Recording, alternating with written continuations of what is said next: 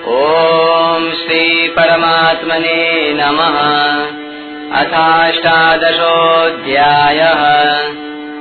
अवतरणिका श्री भगवान ने दूसरे अध्याय के उनतालीसवें श्लोक में ईशा ते विहिता सांख्ये बुद्धि योगे त्विमाम सुनो पदों से जिस सांख्य योग और कर्मयोग की बात कही है, उसी को तीसरे अध्याय के तीसरे श्लोक में सांख्य निष्ठा और योग निष्ठा के नाम से कहा है।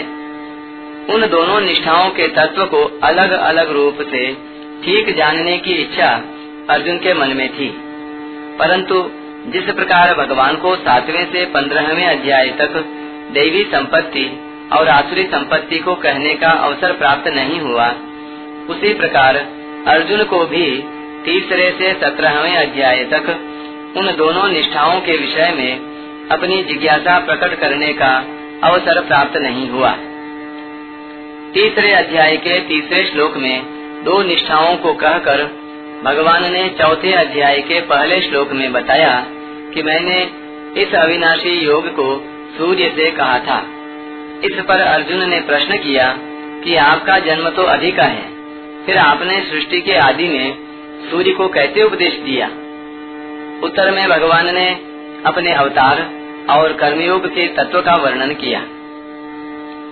चौथे अध्याय के ही चौतीसवें श्लोक में भगवान ने अर्जुन को ज्ञान प्राप्त करने की आज्ञा दी।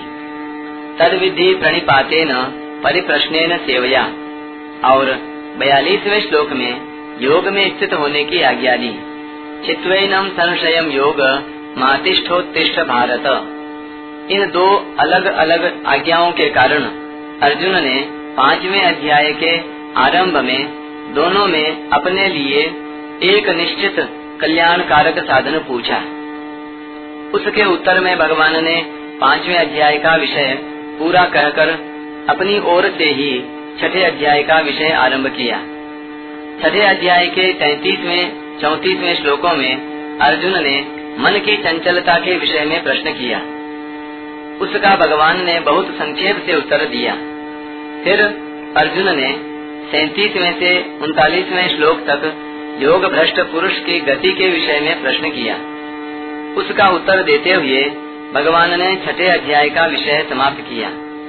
छठे अध्याय के अंतिम श्लोक में भगवान ने अपने भक्त को संपूर्ण योगियों में परम श्रेष्ठ बताया।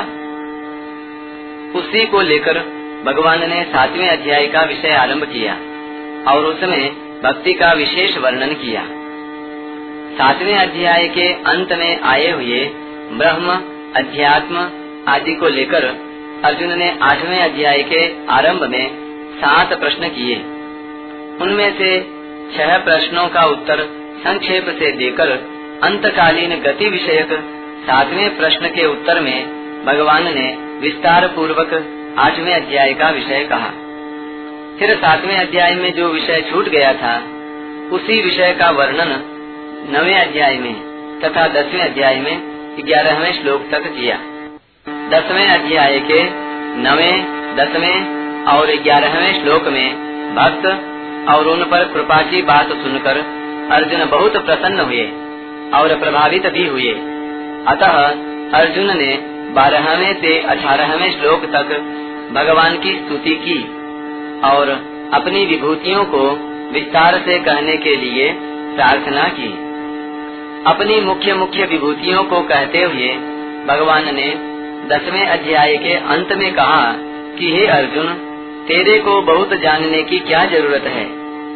मैं संपूर्ण संसार को अपने एक अंश में व्याप्त करके स्थित हूँ।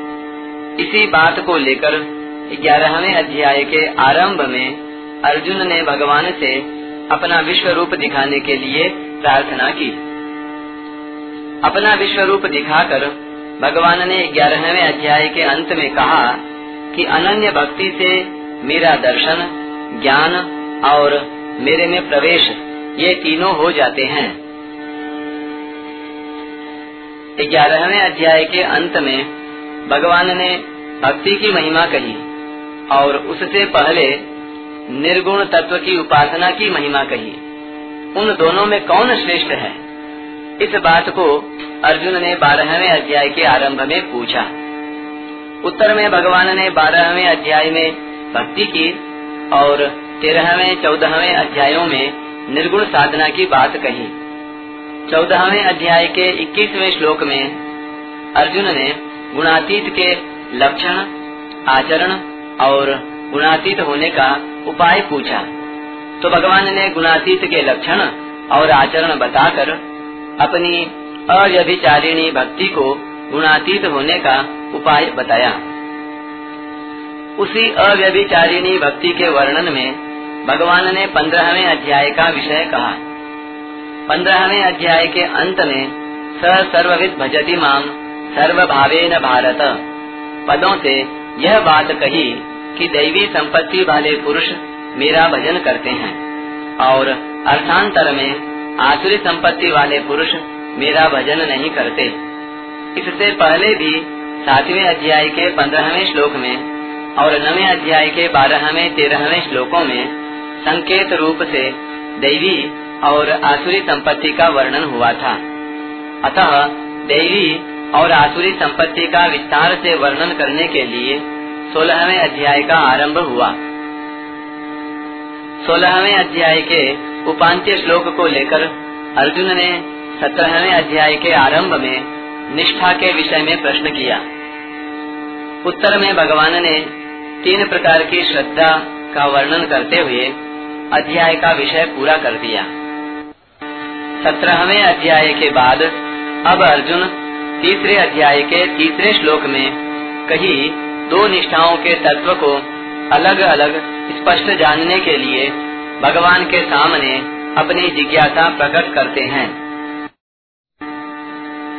अर्जुन की इस जिज्ञासा के समाधान में भगवान ने जो जो बातें कही हैं, उनके आधार पर अर्जुन के मन में आई अन्य जिज्ञासाओं का भी अनुमान लगाया जा सकता है जो इस प्रकार है। संन्यास महाबाहो तत्व इच्छामी वेदितुम। संन्यास किसे कहते हैं? किसी भी कर्म के साथ कर्तापन का भाव न रहना और बुद्धि का कहीं भी लिप्त न होना। सन्यासी कैसा होना चाहिए? राग रहित अनहम वाली धैर्य और उत्साह से युक्त तथा सिद्धि असिद्धि में निर्विकार होना चाहिए। सन्यास का साधन कैसा होना चाहिए? सात्विक बुद्धि वाला, वैराग्यवान, एकांत का सेवन करने वाला, इंद्रियों का नियमन करने वाला, शरीर, वाणी, मन को संयत करने वाला आदि होना चाहिए। सन्यासी के आचरण कैसे होने चाहिए? कर्तृत्वाभिमान और राग द्वेष से रहित होकर कर्म करना। सन्यासी का भाव कैसा होना चाहिए? संपूर्ण विभक्त प्राणियों में विभाग रहित एक परमात्मा तत्व को देखना। सन्यास का फल क्या होता है? परमात्म तत्व में प्रविष्ट होना। त्यागस्य च ऋषिकेश पृथक केशी निषूदन। त्याग किसे कहते हैं? कर्म और कर्म फल की आसक्ति का त्याग करके कर्तव्य कर्म करना। त्यागी कैसा होना चाहिए? कर्म फल का त्यागी होना चाहिए। त्याग का साधन कैसा होना चाहिए? कर्म और फल की आसक्ति का त्याग। त्यागी के आचरण कैसे होने चाहिए? अकुशल कर्म से द्वेष न करना और कुशल कर्म में आसक्त न होना। त्यागी का भाव कैसा होना चाहिए? कर्तव्य मात्र करना। त्याग का फल क्या होता है? परमात्मा तत्व में स्थित होना। अर्जुन उवाच, संन्यासस्य महाबाहो तत्त्वमिच्छामि वेदितुम् त्यागस्य च हृषिकेश।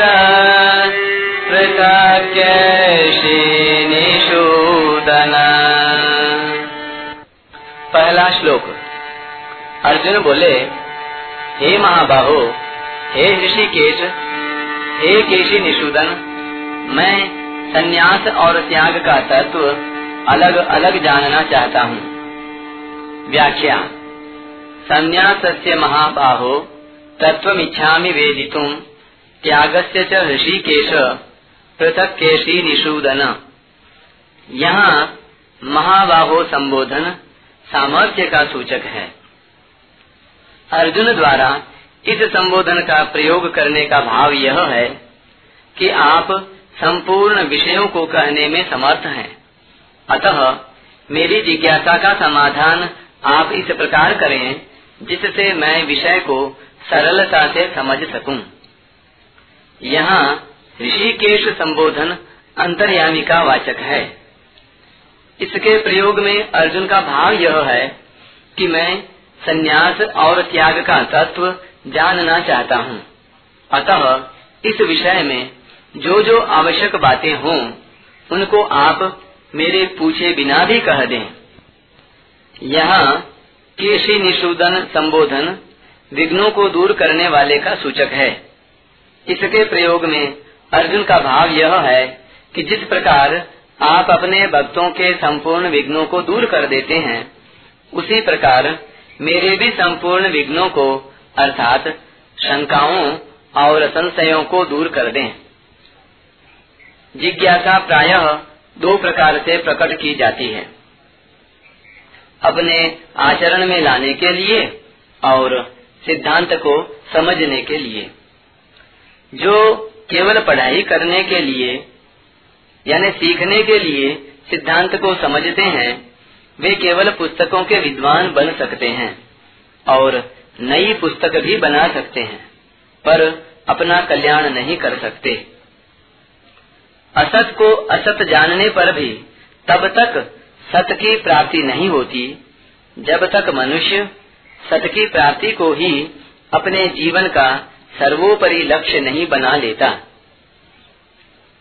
अपना कल्याण तो वे ही कर सकते हैं, जो सिद्धांत को समझकर उसके अनुसार अपना जीवन बनाने के लिए तत्पर हो जाते हैं। यहाँ अर्जुन की जिज्ञासा भी केवल सिद्धांत को जानने के लिए ही नहीं है, प्रत्युत सिद्धांत को जानकर उसके अनुसार अपना जीवन बनाने के लिए है। ऐसा ते विहिता सांख्ये। दूसरे अध्याय के उनचालीसवें श्लोक में आए सांख्य पद को ही यहाँ संन्यास पद से कहा गया है। भगवान ने भी सांख्य और संन्यास को पर्यायवाची माना है। जैसे पाँचवें अध्याय के दूसरे श्लोक में संन्यास, चौथे श्लोक में सांख्य योग, पाँचवें श्लोक में यद सांख्य ही और छठे श्लोक में संन्यासस्तु पदों का एक ही अर्थ में प्रयोग हुआ है।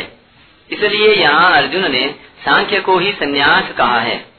इसी प्रकार बुद्धि योगे नाम शेण में आए योग पद को ही यहाँ त्याग पद से कहा गया है।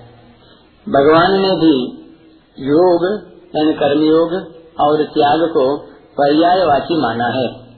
जैसे दूसरे अध्याय के अड़तालीसवें श्लोक में संगम त्यक्वा तथा इक्यावनवे श्लोक में फलम त्यक्वा तीसरे अध्याय के तीसरे श्लोक में कर्मयोगे न योगी नाम चौथे अध्याय के बीसवें श्लोक में त्यक्वा कर्म फला संगम पाँचवें अध्याय के चौथे श्लोक में योग पाँचवें श्लोक में तद योग गम्यते।